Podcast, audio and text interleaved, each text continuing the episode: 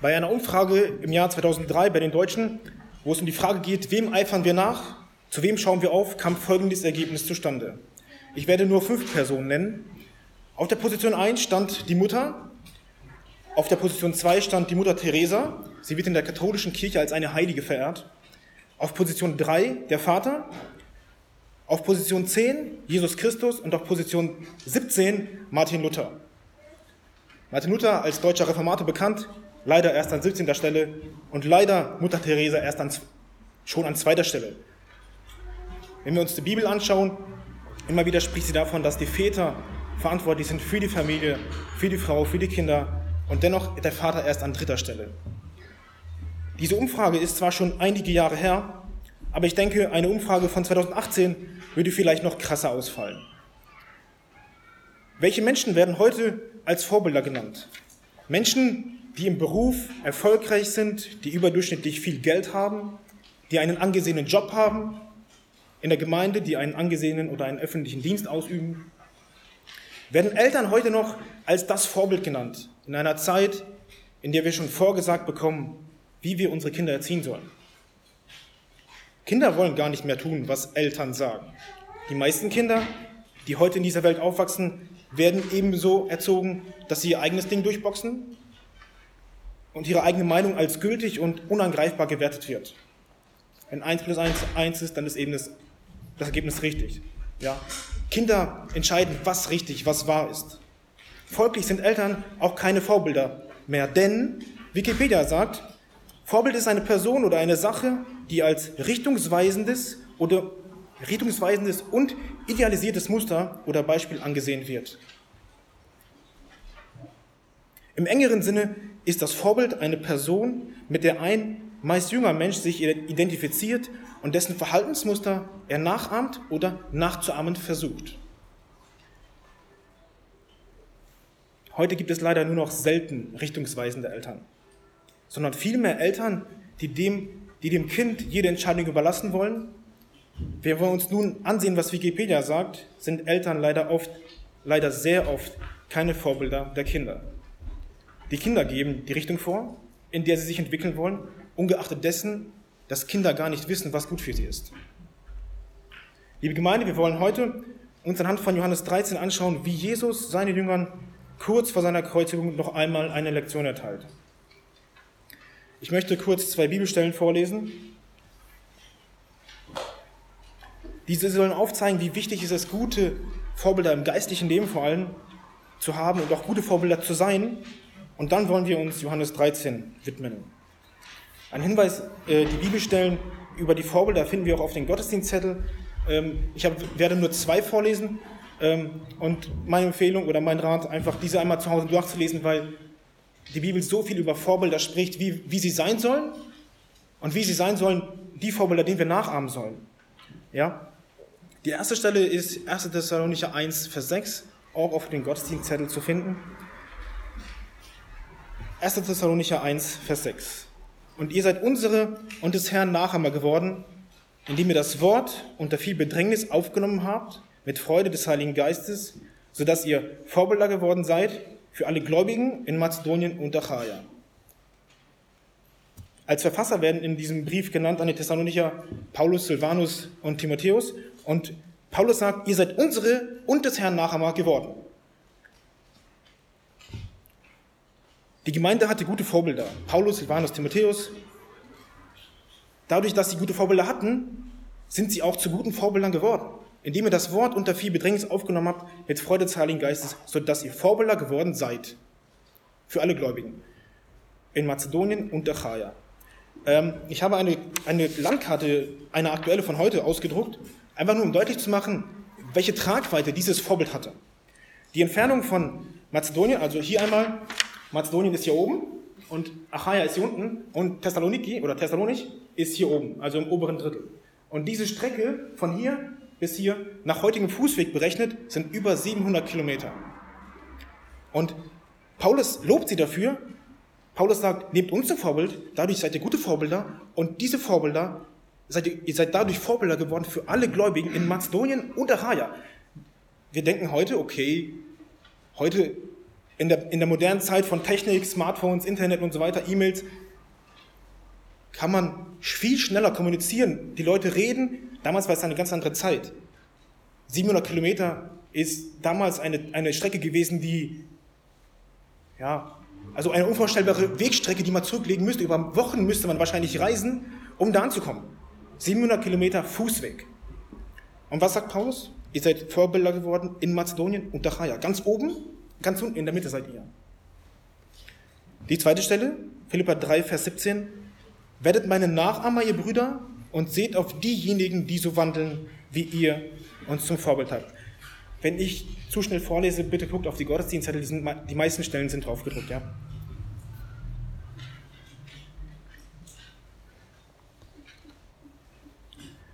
Dass Paulus so schreiben konnte, spricht für ein sehr vorbildliches Leben.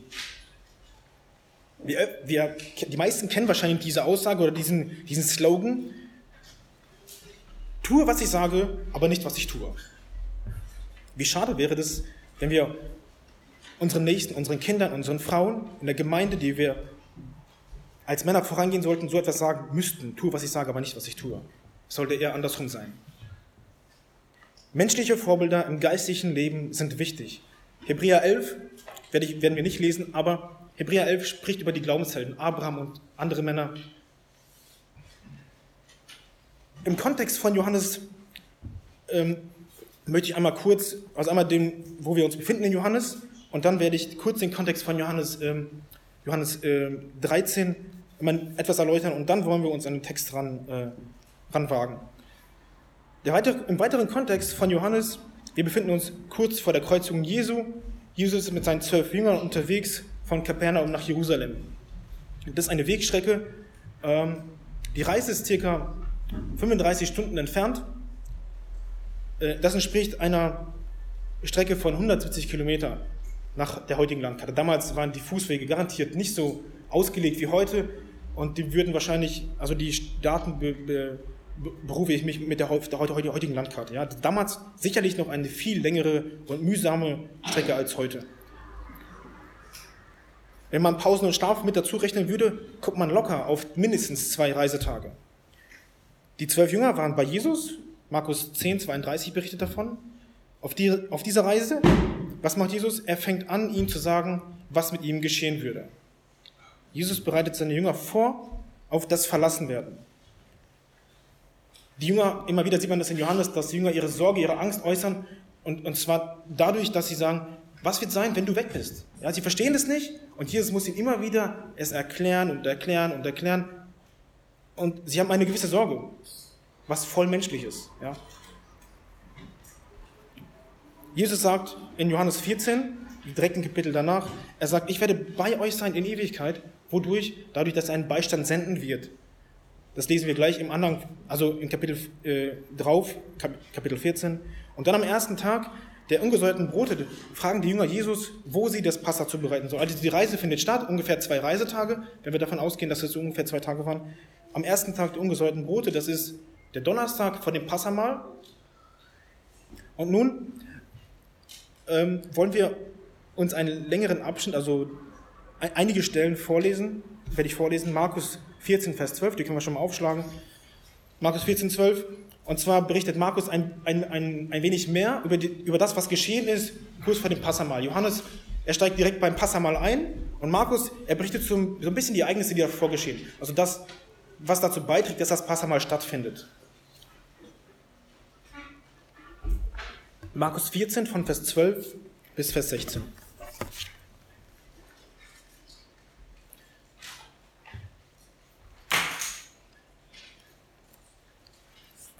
Und am ersten Tag der ungesäuerten Brote, als man das Passalam schlachtete, sprachen seine Jünger zu ihm, wo willst du, dass wir hingehen und das Passa zubereiten, damit du es essen kannst? Und er sendet zwei seiner Jünger und spricht zu ihnen, geht in die Stadt, da wird euch ein Mensch begegnen, der einen Wasserkrug trägt, dem folgt. Und wo er hingeht, da sagt zu dem Hausherrn, der Meister lässt fragen, wo ist das Gästezimmer, in dem ich mit meinen Jüngern das Passa essen kann? Und er wird euch einen großen Obersaal zeigen, der mit Polstern belegt und hergerichtet ist, dort bereitet es für uns zu. Und seine Jünger gingen hin und kamen in die Stadt und fanden es, wie er ihnen gesagt hatte, und sie bereiteten das Passa. Und in Johannes 13, wenn wir jetzt, das soll der Text sein, mit dem wir uns heute befassen wollen, und Johannes 13, er fängt von dem Passafest an und einfach damit wir wissen, was passierte vorher und jetzt Johannes 13. Ja, also ich hoffe, alle haben ihre Bibel parat. Wir lesen heute einige Stellen. Johannes 13 von 1 bis 17. Vor dem Passafest aber, da Jesus wusste, dass seine Stunde gekommen war, aus dieser Welt zum Vater zu gehen, wie er die Seinen geliebt hatte, die in der Welt waren, so liebte er sie bis ans Ende. Und während des Mahls, als schon der Teufel dem Judas, Simons Sohn, dem Ischariot, ins Herz gegeben hatte, ihn zu verraten, da Jesus wusste, dass ihm der Vater alles in die Hände gegeben hatte und dass er von Gott ausgegangen war und zu Gott hinging, stand er vom Mahl auf, legte sein Obergewand ab, nahm einen Schurz und umgürtete sich. Darauf goss er Wasser in das Becken und fing an, den Jüngern die Füße zu waschen und sie mit dem Schurz zu trocknen, mit dem er umgürtet war. Da kommt er zu Simon Petrus und dieser spricht zu ihm, Herr, du wäschst mir die Füße? Jesus antwortete und sprach zu ihm, was ich tue, verstehst du jetzt nicht, du wirst es aber danach erkennen. Petrus spricht zu ihm, auf keinen Fall sollst du mir die Füße waschen. Jesus antwortete ihm, wenn ich dich nicht wasche, so hast du keine Gemeinschaft mit mir. Simon Petrus spricht zu ihm, Herr, nicht nur meine Füße, sondern auch die Hände und das Haupt. Jesus spricht zu ihm, wer gebadet ist, hat es nicht nötig, gewaschen zu werden. Ausgenommen die Füße, sondern er ist ganz rein. Und ihr seid rein, aber nicht alle. Denn er kannte seine Verräter, darum sagte er, ihr seid nicht alle rein. Nachdem er nun ihre Füße gewaschen und sein Obergewand angezogen hatte, setzte er sich wieder zu Tisch und sprach zu ihnen, versteht ihr, was ich euch getan habe? Ihr nennt mich Meister und Herr und ihr sagt es mit Recht, denn ich bin es auch. Wenn nun ich, der Herr und Meister, euch die Füße gewaschen habe, so sollt auch ihr einander die Füße waschen. Denn ein Vorbild habe ich euch gegeben, damit auch ihr so handelt, wie ich an euch gehandelt habe. Wahrlich, wahrlich, ich sage euch, der Knecht ist nicht größer als sein Herr, noch der Gesandte größer als der ihn gesandt hat. Wenn ihr dies wisst, glückselig seid ihr.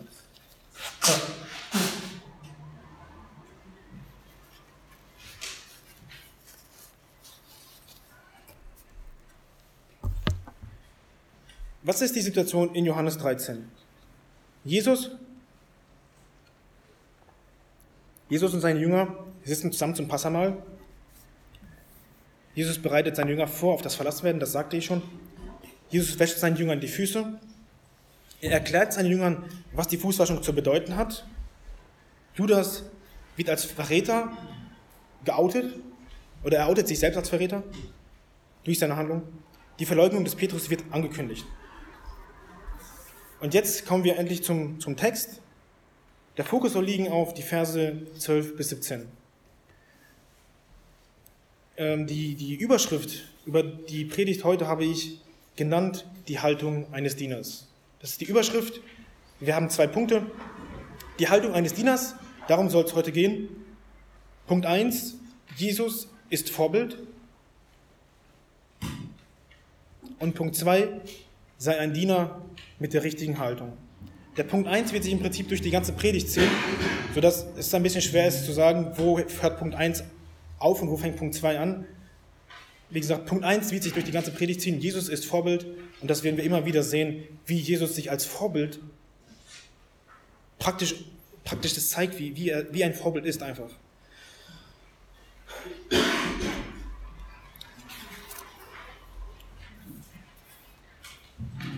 Die Verse 1 bis 11 zusammengefasst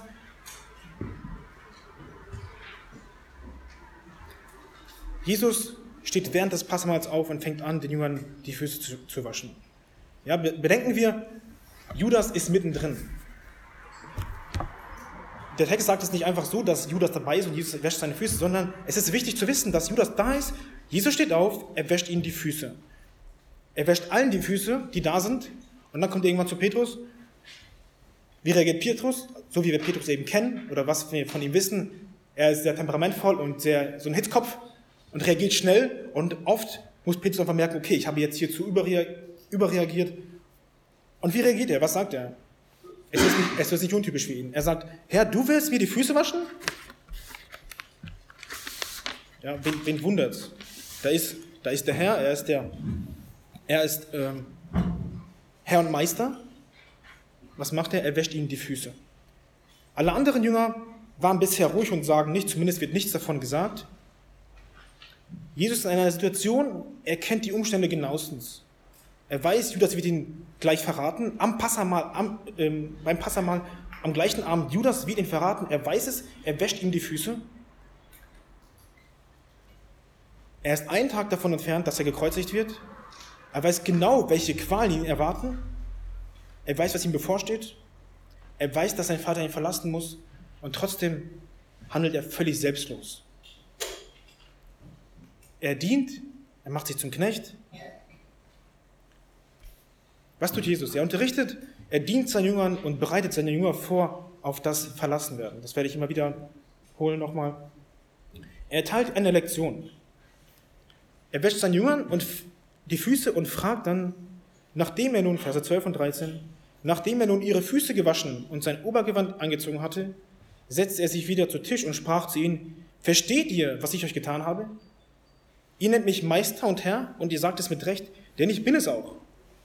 Nun einmal möchte ich immer kurz klären. Fußwaschung ist äh, jedem ein Begriff. Nur viele verstehen den Kontext von Fußwaschung oder die Bedeutung nicht. Und heute wird sie leider oft auch in verschiedenen Kreisen missbraucht. Einfach dadurch, dass sie falsch ausgelegt wird. Was bedeutet die Fußwaschung und was bedeutet sie nicht? Es heißt nicht, dass wir uns jetzt gegenseitig die Füße waschen sollen. Damals, aufgrund dessen, dass man offene Sandalen trug, war es oft nötig, dass man sich die Füße wäscht. Ja, wenn wir uns vorstellen, damals, da, also der Text ähm, in Markus sagt uns, da waren Polster und so weiter. Äh, damals in der, in der damaligen Kultur fand das Essen, die Tischgemeinschaft anders statt. Und es war ganz normal, dass die Füße vor dem, äh, am, also beim Gästemahl, dass die Füße der, der, der, der, der Gäste gewaschen wurde. Und zwar, wessen Aufgabe war das? Nicht die des Hausherrn.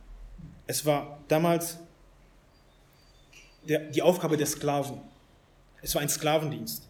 Es gehörte zur normalen Höflichkeit des Gastgebers, einen Sklaven für das Waschen der Füße seiner Gäste bereitzustellen. Ja? Heute tragen wir Schuhe, wir haben keine schmutzigen Füße. Wenn wir nach Hause kommen, ziehen wir meistens unsere Schuhe aus. Es war eben eine kulturelle Frage und es geht vielmehr darum, welcher Art der Dienst war, den Jesus verrichtet hatte. Die Jünger alle wussten, die Aufgabe oder das, was Jesus jetzt tut, ist Aufgabe des Sklaven. Was macht Jesus? Er wäscht seinen Jüngern die Füße wie ein Sklave. Er steht auf, wäscht die Füße. Nicht einer der Jünger nimmt die Aufgabe eines Knechtes an. Nein, Jesus tut das. Jesus handelt vorbildlich. Alle sitzen am Tisch und Jesus dient. Wie ist es heute, wenn wir Gäste haben im Haus? Oder in der Gemeinde, wenn wir Gäste haben? Was machen wir? Wie reagieren wir? Begrüßen wir die Gäste zu Hause? Bedienen wir die Gäste? Setzen wir uns als Letzte am Tisch hin? Wie verhalten wir uns? Jeder lässt sich, glaube ich, gerne am Tisch bedienen. Wenn man morgens aufsteht, zum Beispiel am Frühstückstisch, ich glaube, jeder, früher war ich mal ein Morgenmuffel, heute ist das anders. Jeder lässt sich gerne am Tisch bedienen und lässt sich morgens den Kaffee und das Frühstück an, an den Tisch bringen. Aber wie, wie sollte es sein? Was tut Jesus? Die Jünger wissen es. Die wissen, dass die, diese Aufgabe des Sklavendienstes ist. Was machen sie? Jesus dient ihnen. Sie lassen sich bedienen. Vers 13, ihr nennt mich Meister und Herr. Die Jünger nennen ihn Meister und Herr und Jesus sagt, ja, das bin ich. Ich bin euer Meister und ich bin euer Herr. Jesus ist sich seiner Stellung und seines Amtes sehr wohl bewusst. Und dennoch, er erniedrigt sich zu einem Haussklaven. Jesus ist der Herr, der die Herrlichkeit verlassen hat. Johannes 17 beschreibt sehr viel darüber, wo Jesus war, bevor er auf die Erde kam. Er war bei seinem Vater in der Ewigkeit seit jeher. Er war seit Ewigkeiten bei seinem Vater in der Herrlichkeit. Er kommt auf diese Erde, er erniedrigt sich, er wurde Mensch, er wird Sklave, Sklave und Diener der Menschen, obgleich er der Herr ist. Er ist sich nicht zu schade, er ist nicht zu stolz und denkt nicht, ich bin doch der Herr, sollen die mir doch dienen. Er macht alles anders, als der Mensch es je tun würde. Ihr nennt mich Meister und Herr. Ja, ihr sagt es mit Recht. Ja, das weiß ich. Jesus weiß, ich bin euer Meister und euer Herr. Aber er sagt nicht, ihr könntet mir dienen, denn ich bin es wert. Ja, das könnte er sagen, aber er sagt es nicht. Er könnte das sagen. Wenn das jemand sagen könnte, wäre Jesus das. ihr könntet mir dienen, weil ich werde ja bald leiden. Genau das tut er nicht. Er weiß, er kennt die Situation, er weiß, wie sie ausgeht. Aber was macht er? Er erniedrigt sich zum Sklaven. Er friedet den Sklavendienst und dient seinen Jüngern, obwohl er der Herr ist.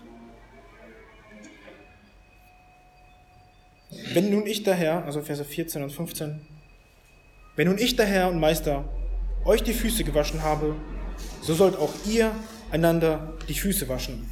Wozu?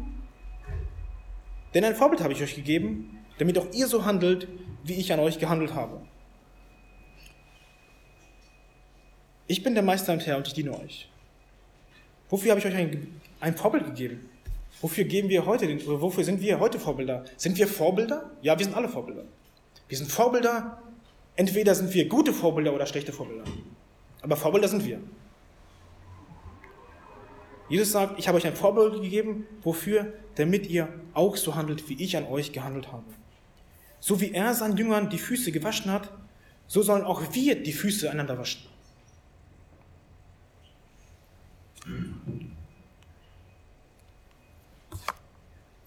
In Lukas 22 wird uns ein Streit berichtet. Diese Situation ereignet sich am, ähm, am, am Passamal, am Abend, wo sie zusammensitzen. Lukas 22, 24. Es entstand aber auch ein Streit unter ihnen, wer von ihnen als der Größte zu gelten habe. Er aber sagte zu ihnen, also Jesus sagte zu ihnen, die Könige der Heidenvölker herrschen über sie und ihre Gewalthaber nennt man Wohltäter. Ihr aber sollt nicht so sein, sondern der Größte unter euch soll sein wie der Jüngste und der Führende wie der Dienende. Denn wer ist größer, der, welcher zu Tisch sitzt oder der Dienende? Ist es nicht der, welcher zu Tisch sitzt? Ich aber bin mitten unter euch wie der Dienende. Wie sollen wir die Füße waschen? Wir sind bei Punkt 2 angekommen sei ein Diener mit der richtigen Haltung.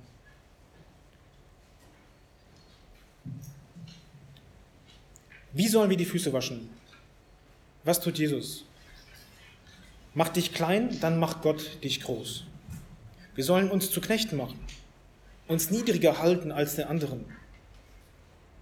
Jesus sagt, ich bin der Größte und ich bin der Dienende.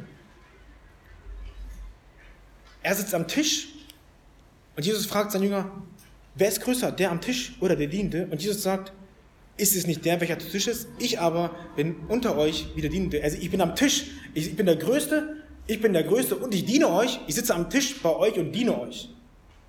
Das ist wahre Größe. Das ist das Beispiel, welches Jesus uns lehrt. Wir sind eine junge Gemeinde mit vielen Erwachsenen, viele Kindern. Alex sagte letztens, wir sind 42 Kinder, 42 Erwachsene, also viel Arbeit, viel Arbeit mit den Erwachsenen, viel Arbeit mit den Kindern. Das ist ganz normal und das ist auch gut so. Vielleicht haben wir bald eigene oder andere Räumlichkeiten. Somit würden wieder andere Arbeitsfelder entstehen. Wir würden in Zukunft vielleicht ein anderes Gebäude haben, eine Anlage, da ist eine Küche, dann kommt der Putzdienst. Wir können verschieden, auf verschiedene Weisen dienen, dadurch, dass wir Kinder prägen. Ja, eine wichtige Arbeit. Gezielt für die Gemeinde beten, das Verwalten der Finanzen oder indem wir einfach beim Stehkaffee nach dem Gottesdienst die Finanzen äh, anderen zuhören. Auch ein wichtiger Dienst, wo wir uns, wie wir in Erfahrung bringen, wie es in anderen Menschen geht in der Gemeinde. Oder indem wir andere einfach besuchen und Gemeinschaft pflegen. Jesus er sitzt am Tisch als der Größte und als der Dienende. Nun, in der Gemeinde, vielleicht gibt es welche hier, ich hoffe nicht, dass sie meinen, okay, der Dienst ist ein niedrigerer Dienst, denn diesen Dienst gibt es nicht. Wir haben 1. Korinther 13 gelesen als in der Schriftlesung. Ähm, und ich möchte euch gerne als Hausaufgabe mitgeben, dass ihr 1. Korinther 12 und 13 mal im Kontext lest. Wer das noch nicht gemacht hat, wiederholt es oder macht es oder wiederholt es. Paulus muss die Korinther ermahnen, weil sie Gaben haben und sie hatte viele, viele Gaben, waren reich beschenkt mit Gaben und diese missbrauchen sie, indem sie diese ausüben oder ausführen zur Selbstverherrlichung. Und Paulus ermahnt sie und weist sie deswegen scharf zurecht. Und er, Paulus erklärt, da ist, ihr seid ein Leib, wir sind als Gemeinde ein Leib, wir sind viele Menschen, viele Glieder. Und als ein, eine Gemeinde, als viele Glieder sind wir ein Leib zusammen. Ja? Und wenn wir, wenn wir uns mal vorstellen, da ist ein Mensch oder ein Kind, ein, ein Erwachsener oder ein Kind ist krank, zum Beispiel querschnittsgelähmt, man sieht man das da ganz deutlich.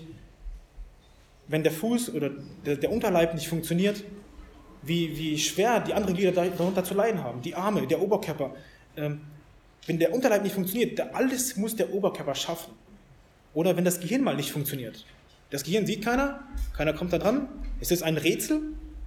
Und wenn das Gehirn nicht funktioniert, der ganze Körper funktioniert nicht. Und Paulus sagt, ihr seid ein Leib, viele Glieder. Und keins eurer Glieder am Leib ist unwichtig. Paulus sagt, die scheinbar schwächeren Glieder haben eine umso größere Bedeutung. Er sagt das in, in, den, in äh, 1. Korinther 12, 22. Ich möchte das einmal aufschlagen.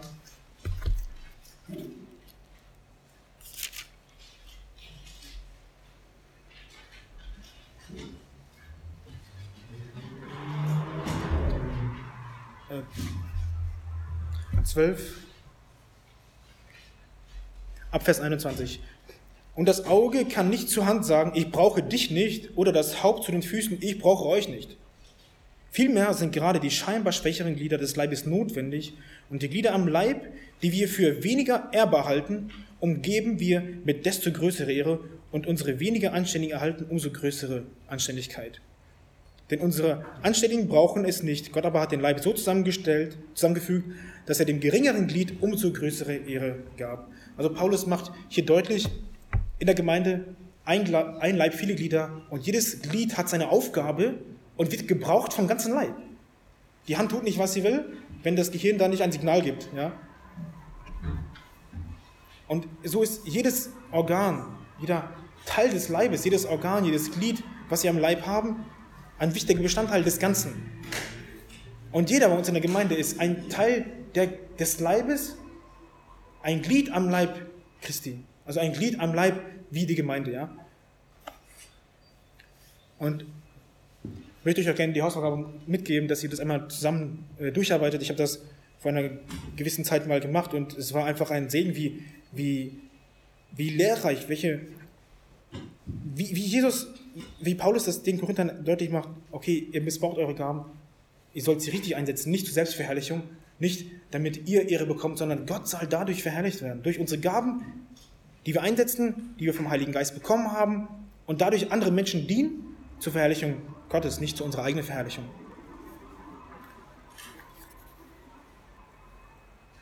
Wir sollen die Haltung einnehmen, wie Jesus sie uns selbst lehrt.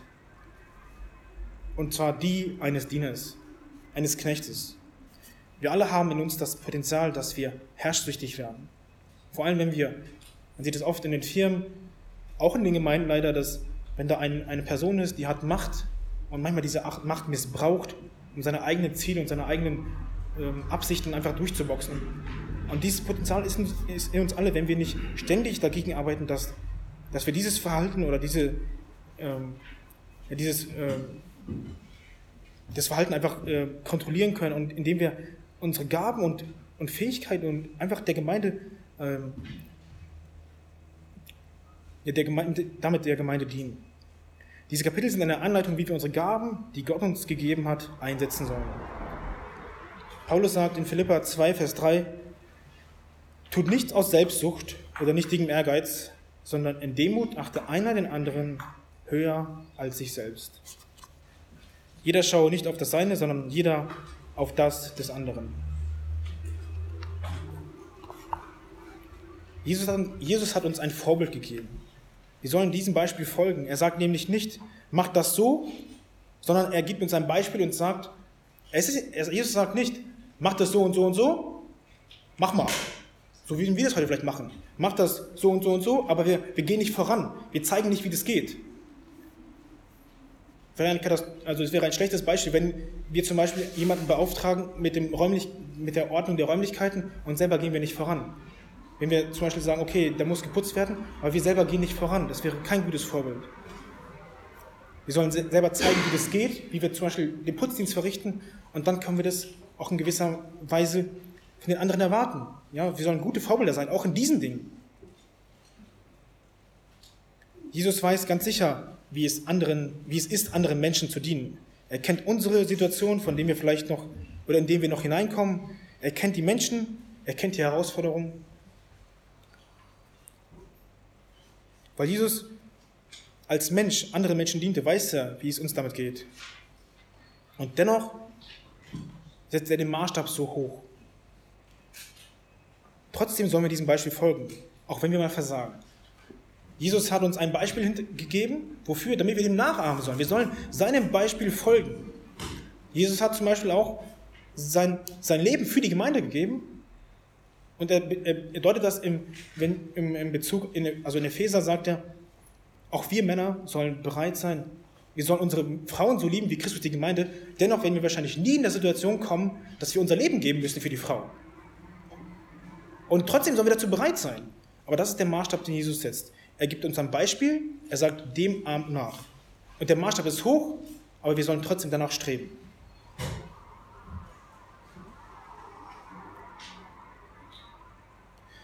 Die Jünger Jesu, also Jesu Jünger waren ungefähr drei Jahre mit Jesus zusammen unterwegs.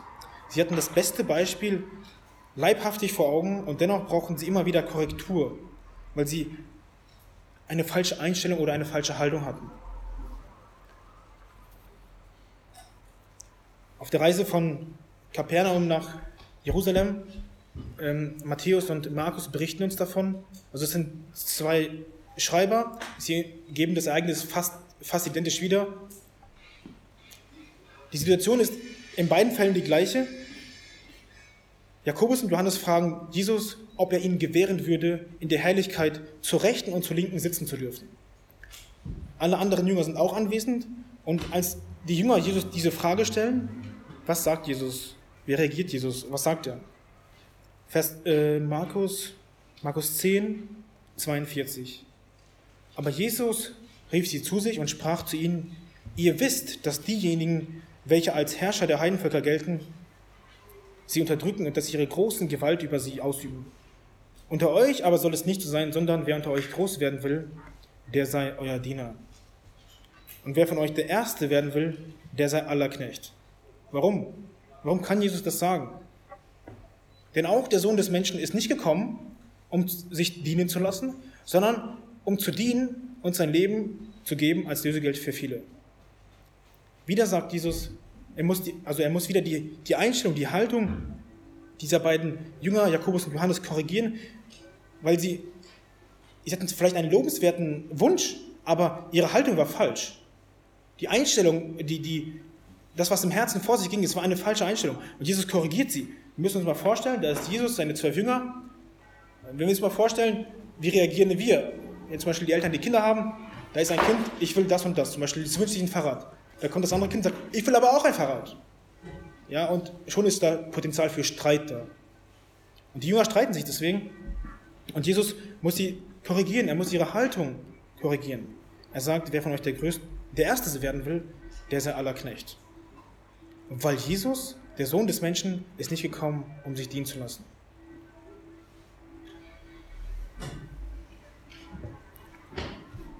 Vers 16 und 17.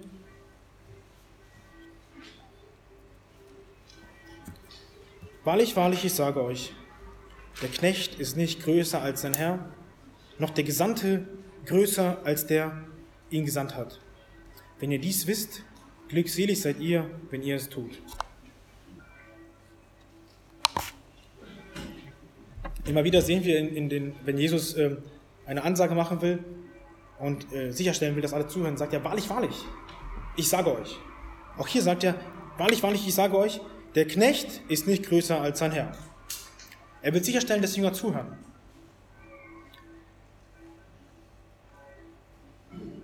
Der Knecht ist nicht größer als sein Herr. Er, der Herr, erniedrigt sich, er verrichtet den Dienst eines Sklaven Jesus dient sein Jünger als ein Knecht, obwohl er wusste, dass er verraten werden würde. Er wusch ihm die Füße. Judas sitzt da, Jesus weiß, er wird ihn verraten, er wäscht ihm die Füße.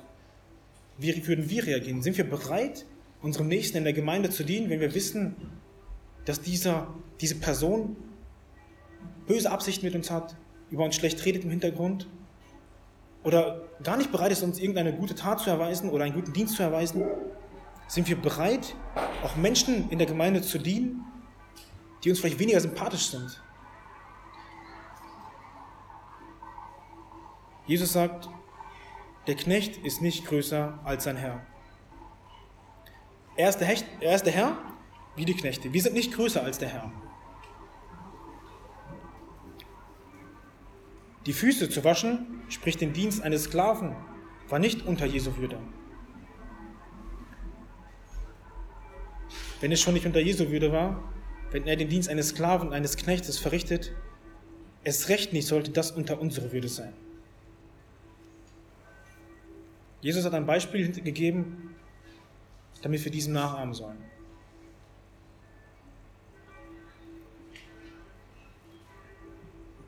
Der Knecht ist nicht größer als sein Herr, noch der Gesandte größer als der, Gesandt, als der ihn gesandt hat. Wir sind die Gesandten. In diesem Vers bedeutet, so, ähm, bedeutet das Wort noch der Gesandte größer als der Gesandte. Also wir sind damit gemeint, wir, wir als äh, Jünger, die Jesus in die Nachfolge gerufen hat, Matthäus 28, 19 sagt es zum Beispiel, so geht nun hin und macht alle, macht zu Jüngern alle Völker und tauft sie auf den Namen des Vaters und des Sohnes und des Heiligen Geistes und lehrt sie halten alles, was ich euch befohlen habe. Auch Johannes 17 äh, berichtet darüber, dass Jesus seine Jünger vorbereitet hat, nicht um sie aus der Welt zu nehmen, sondern sie in der Welt äh, zu lassen, damit diese seinen Auftrag äh, ausführen. Wie sind die Gesandten? Und wir als die Gesandten, wer sind wir? Sind wir größer als der Herr?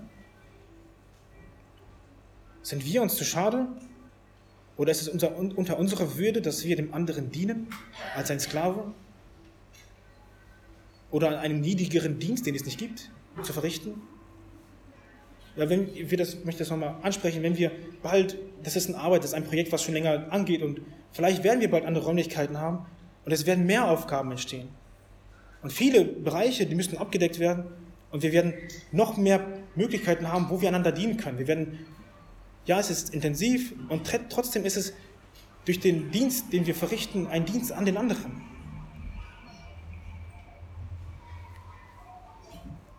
Sind wir bereit, uns zu erniedrigen? Sind wir bereit, für die Aufgaben der Gemeinde, an unseren Nächsten uns zu demütigen und den anderen einen Dienst zu erweisen, der nicht so angesehen wird? Zum Beispiel das Putzen. Immer wieder hört man das Putzen. Putzen, ich doch nicht putzen. Aber Putzen, wenn wir uns noch vorstellen, wir wissen noch, nicht alle haben das mitgekriegt.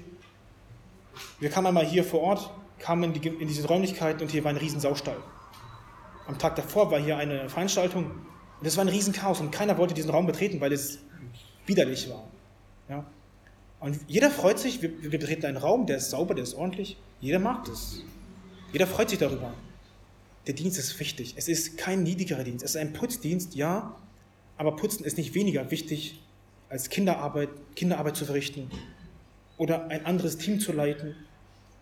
Es ist ein anderer Dienst, aber er ist nicht weniger wichtig. Jeder freut sich über saubere Räumlichkeiten. Ja? Und wir haben das Thema gesehen, wir kamen hier hin und es war wirklich, es war schlimm. Wir wollten hier gar nicht rein, wir konnten hier gar nicht rein, weil es war unmöglich. Und deswegen musste erstmal hier gereinigt werden. Ja, einfach nur mal zur Veranschaulichung, wie das aussehen kann. Wir würden hier hinkommen, wir würden nicht in einen Saustall reingehen wollen, um da den Gottesdienst zu feiern. Sind wir bereit, eine, niedrige, eine niedrigeren, in Anführungsstriche, einen Dienst zu verrichten? Wie denken wir darüber, wenn wir eine Person in unserem Umfeld haben, die voll anstrengend ist, die uns den letzten Nerv kostet?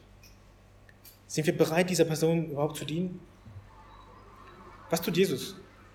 Da ist Judas, er sitzt da Jesus weiß, er wird mich verraten.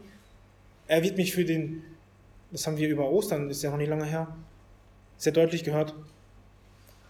Judas hat ihn verraten für den Preis eines Sklaven. Jesus, Jesus wusste, er wird mich verraten. Was macht Jesus? Er wäscht ihm die Füße.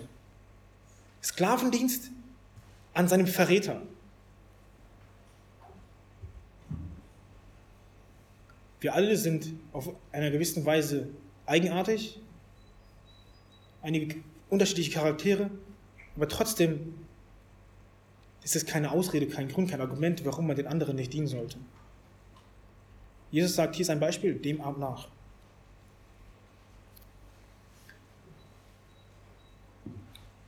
Philippa 2, Vers 5.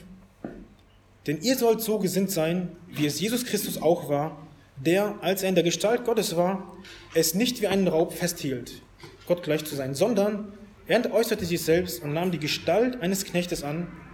Er wurde wie die Menschen und in seiner äußeren Erscheinung als ein Mensch erfunden, erniedrigt er sich selbst. Und er wurde gehorsam bis zum Tod, ja bis zum Tod am Kreuz.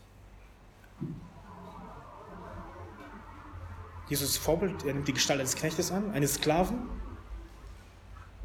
Er wäscht seine Verräter die Füße, andere, andere, alle anderen Jünger auch. Er erniedrigt sich und er lässt sein Leben vor uns.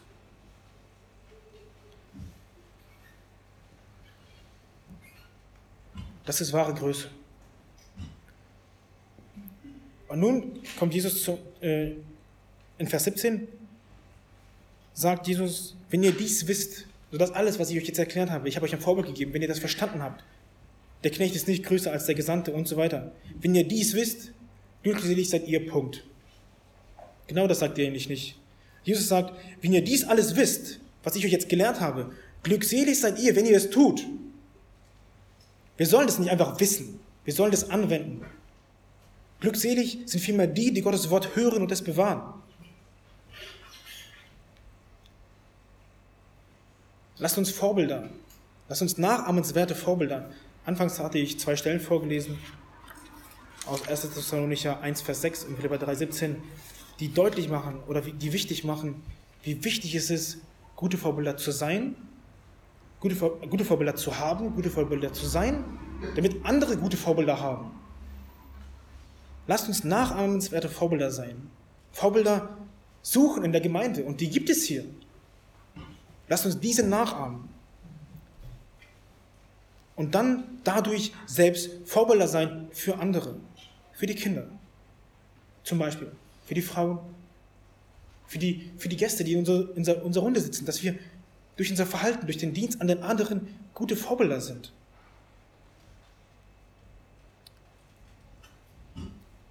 Ich hatte schon erwähnt, Hebräer 11, Abraham und andere Männer werden erwähnt als Vorbilder des Glaubens.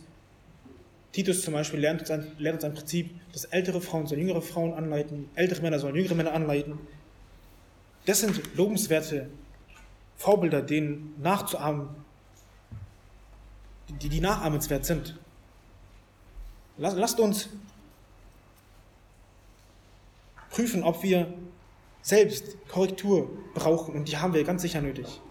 Selbst Jesus, seine Jünger, die waren drei Jahre unterwegs mit ihm und sie haben Jesus vor Augen gehabt und trotzdem brauchten sie immer wieder Korrektur in ihrer Haltung, in ihrer Einstellung, weil sie nicht die Haltung eines Dieners hatten. Jesus sagt, ein Vorbild habe ich euch gegeben, damit ihr diesem nachahmt. Der Knecht ist nicht größer als sein Herr, noch der Gesandte größer als der ihn gesandt hat. Wenn ihr dies wisst, glückselig seid ihr, wenn ihr es auch tut.